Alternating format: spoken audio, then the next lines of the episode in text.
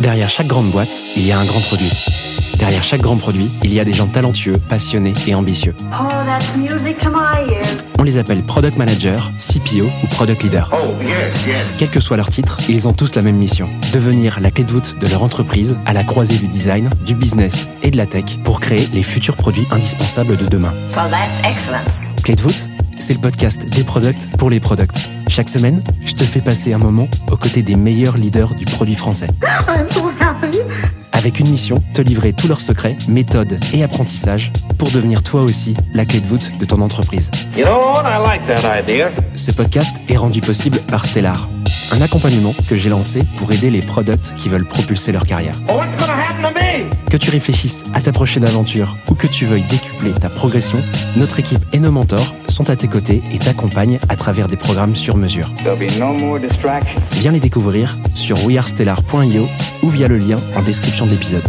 Je m'appelle Timothée Frein et bienvenue dans Clé de voûte. Aujourd'hui, j'ai le plaisir d'accueillir Juliette Laborie sur Clé de voûte. Après un début de carrière au Boston Consulting Group, Juliette rejoint le Guardian à Londres où elle évolue sur différents sujets liés à la monétisation de contenu, des transformations de business model, la création de nouveaux produits ou encore l'optimisation d'abonnements numériques. C'est au sein de ce grand journal britannique qu'elle a un coup de foudre pour le produit. Quatre ans plus tard, elle revient en France et rejoint la startup Frishti en tant que CPO. En 2022, une scale-up lui fait de l'œil, elle s'appelle Job Teaser et Juliette y prend les rênes du produit. Juliette vient sur Clé de nous expliquer comment elle fait concrètement pour convaincre les stakeholders quand on est product, avant de nous donner sa vision pour créer un produit que les gens adorent. Je te laisse quelques secondes pour te préparer et je te souhaite une bonne écoute. C'est parti pour cette troisième partie de l'épisode. On va euh, bah, parler, euh, je vais te laisser parler d'un sujet euh, ouvert pour le coup que tu as choisi. De quoi tu veux nous parler? Bah, je voudrais parler du, bah, du Guardian, en fait, et du produit du Guardian. que, et pourquoi? Parce qu'en fait, c'est un truc qui a été très fondateur pour moi dans maintenant tout ce que j'essaie de mettre en œuvre, de, créer, de construire. C'était pareil chez Frishti, c'est vrai chez Job Teaser, qui est en fait la puissance que te donne le fait d'avoir construit un produit que les gens aiment et dont ils ont besoin. Et dit comme ça, c'est hyper basique, mais en fait, c'est vraiment. Enfin, il y, a- il y a des espèces de fondamentaux derrière ça qui sont euh, pour moi hyper importants et, euh, et qui sont très, euh, très sains. Et en gros, ce dont on se parle, c'est euh, donc encore une fois hein, un média généraliste qui te donne euh, l'information dont tu as besoin euh, chaque jour sur le web ou sur une application, qu'il fait euh, avec un positionnement. Alors là, c'est un positionnement qui est politique, euh, mais qui tu pourrais appeler ça un angle particulier qui va parler à son audience. Donc c'est pas un produit qui va plaire à tout le monde. Euh, clairement, hein, au Guardian, le Guardian, c'est un journal, c'est un, un média que certaines personnes en Angleterre notamment ne veulent même pas regarder. Bien sûr. Euh, mais c'est un donc il parle à une audience, alors qui est, qui est vaste, mais une audience assez particulière, et qui, en fait, en s'appuyant sur euh, des espèces de fondamentaux très forts, a une, une force de frappe qui, euh, du coup, enfin moi, quand je me suis retrouvée à devoir penser le, les business models d'abonnement numérique, qu'est-ce qu'on pouvait construire, en fait, c'est un boulevard. Mm. Parce que bah, c'est con, mais les gens peuvent avoir envie de payer pour ce qu'ils aiment.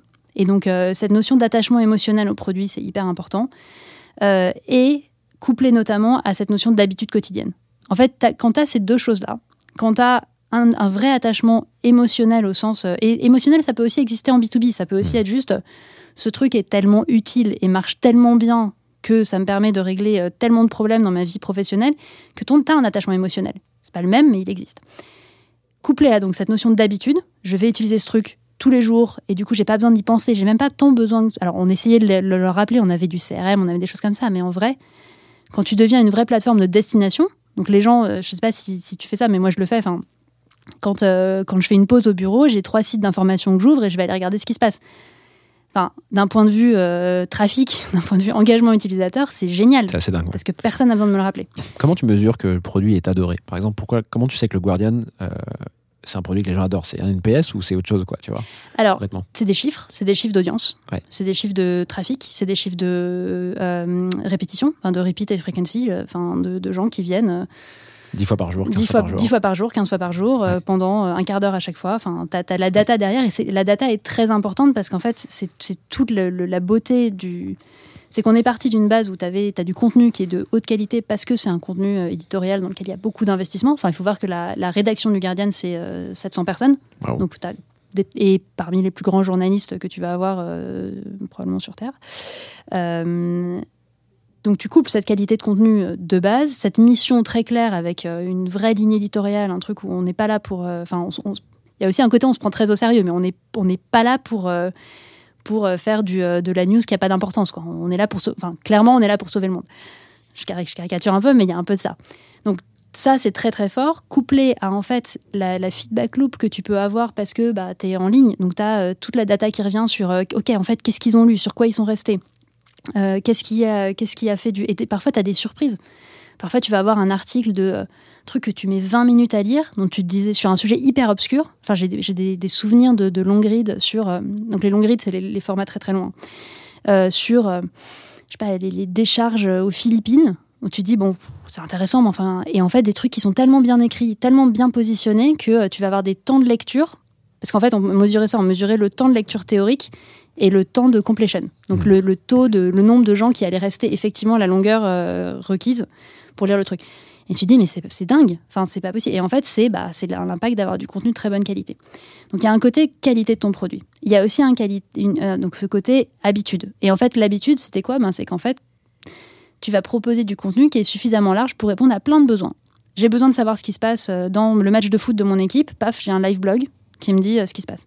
J'ai besoin de savoir ce qui se passe au Parlement cet après-midi. Live blog sur euh, les questions au Parlement Mmh. euh, anglais. J'ai besoin de trouver un resto sur où je vais aller avec mes potes ce week-end. Boum, on a des critiques de resto. Et en fait, tu couvres un panel de besoins qui font que tu deviens bah, cette destination Du repeat, quoi. du repeat. Mais donc, ce que tu es en train de me dire, c'est que pour créer un produit que les gens adorent, tu peux imaginer bosser sur ces deux variables qui sont l'habitude et le. Bah, zut, j'ai le mot qui est parti. L'attachement. L'attachement, voilà, c'est ça. Ouais. Euh, c'est ça que tu pensais, toi, quand vous bossiez là-bas Vous disiez, bon, attends, comment, comment est-ce qu'on active ce levier-là et comment est-ce qu'on active l'autre Ou c'était déjà fait, en fait, et juste, bah, vous continuiez à, à générer un max de, de, à la fois d'habitude et de- d'attachement? Bah, c'était alors c'était plutôt la deuxième partie, hein, c'est qu'on part d'une base qui est quand même déjà très Ouais, solide. un gros truc, ouais. Et en fait, moi, mon rôle, c'était beaucoup, ok, à partir de là, comment on monétise? Hmm. Et donc c'était après, c'était un peu, c'était un boulevard. Et en fait, là, là où on a été très, euh, enfin, c'est pas du tout que moi, mais là où on a eu euh, les bonnes idées, c'est qu'en fait, on y a été de façon assez, euh, assez brute de décoffrage en fait. C'est-à-dire que la monétisation au Guardian sur la partie donc abonnement numérique, le Guardian c'est un des seuls médias de cette ampleur-là qui ne vend pas le contenu. C'est-à-dire qu'il n'y a pas de paywall. Il n'y a aucun moment où on va te dire il faut payer pour lire cet article Hmm.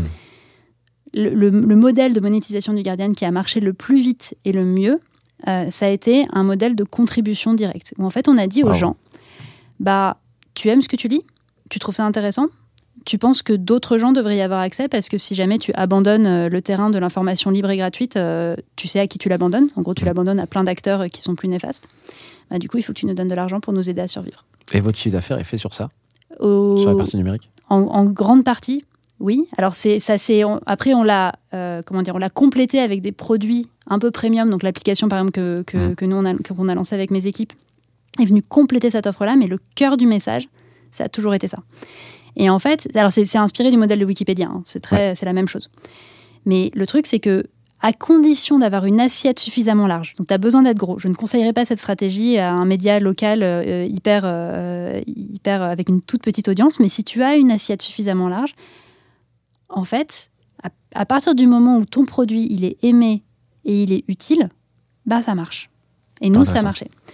Et, et en fait, le, le- enfin moi, les, les convictions que ça m'en a donné, c'est vraiment que ces deux, ces deux bases-là, donc l'habitude et l'attachement. Donc l'attachement, c'est un peu l'effet, tu pourrais dire, c'est l'effet waouh. Donc c'est vraiment le côté waouh, ce truc résout un vrai problème pour moi. Euh, et l'habitude, c'est-à-dire que ça, il y, a- y a quand même un côté où tu l'as pas juste fait une fois, tu le fais suffisamment souvent pour que ça, bah ça, c'est les bases.